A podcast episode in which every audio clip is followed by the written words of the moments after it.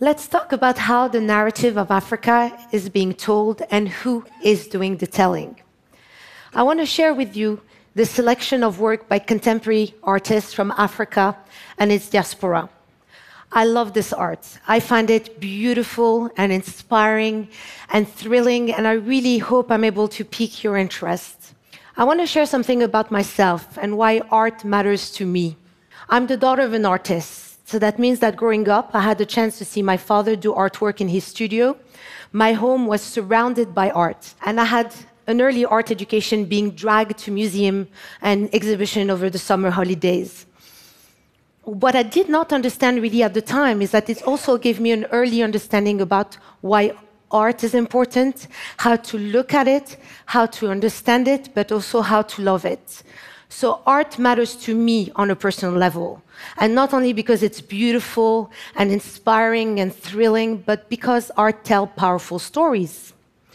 All these artists have stories to tell you about what it means to be African, stories that tell you and touches about our African identity, but also stories that tell us about who we are as African, but also stories that tell us about our complex history. So, how can art tell you powerful stories? I want to share with you this series by Senegalese artist Omar Victor Diop. This is a series of self portraits. And the artist in this particular series is focusing on the representation of African in art history between the 15th to the 19th century. I want to show you how, with one image, Diop is able to touch on our African identity, on the politics of representation, but also on our social value system. In this particular self portrait, Diop is actually referencing another portrait by Anne Louise Girodet. His picture is doing a portrait of Jean Baptiste Belley. Jean Baptiste Belley was a native of Senegal, a former slave of Haiti, but during his lifetime, he also was elected to represent the colony at the third government of the French Revolution and he advocated strongly for the abolition of slavery. What is very smart and clever about Diop here is that he's going back to history.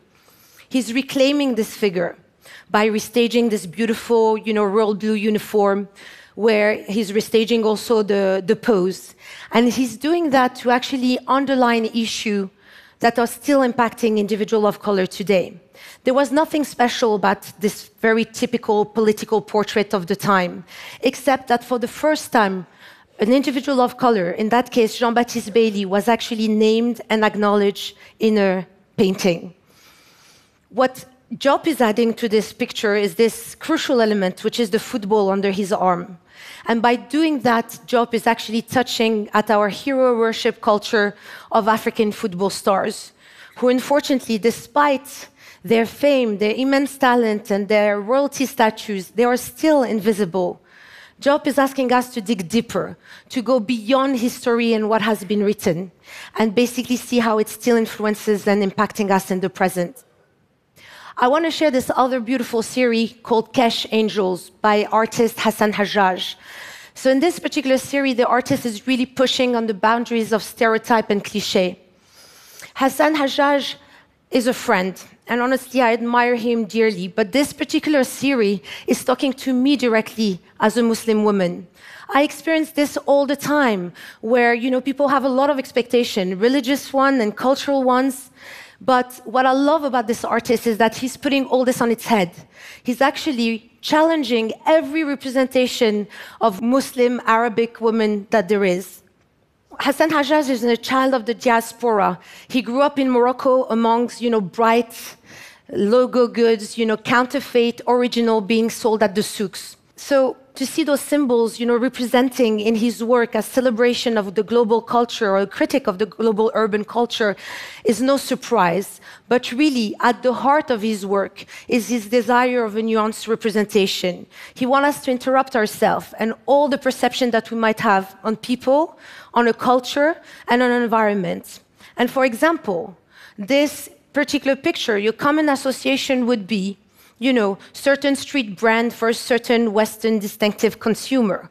Well, he mashes it all up, where he is daring to imagine a female biker culture where actually Chanel or Louis Vuitton is designing the djellaba and Nike the babouche, and this is actually their standard uniform. What I love about the women in Kesh Angels is that they're able to hold your gaze. We are completely participating in the image, but they are the one inviting us in and in their own terms. Hassan Hajjaj, Kesh Angels, or Project Diaspora by Omar Victor Diop are for me two strong examples why art is so instrumental. It is instrumental as it really inspires us to ask questions, but it is also instrumental because it ignites change. Seeing diversity in race and ethnicity in contemporary art is the only way that we'll see changes in the art industry, but also for the relation between Africa and the Western canon. How we will participate in all this is really up to us. There's a lot of progress to be made, and honestly, we still need to support stronger voices as they are the ones shaking things up and bringing new perspective.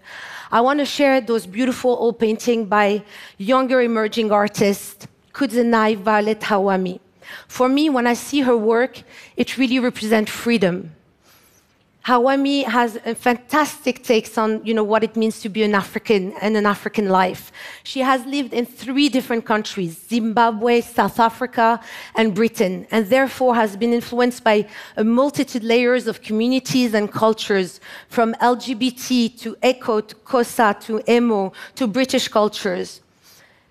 And as she says herself, the beauty of being a child of the diaspora is really being able to reinvent ourselves and what it means to be African.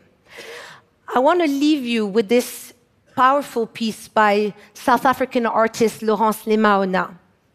Lawrence Lemaoana also criticized, you know, the influence of the media on our moral consciousness, and he's doing that by using, you know, those fabrics like banners in political demonstration, where he's asking us to reclaim our voices. I believe in the transformative power of art, as it is our only way to paint an image, a nuanced image of Africa, but also its diaspora. One that will be painted by its artists and its cultural producers with their radical but also very unique view of seeing the world and their place in it. It is really through art that we can regain our sense of agency and empowerment. It is through art that we can really tell our own story. So, like Lawrence Lemaoana says, the power is ours. Thank you.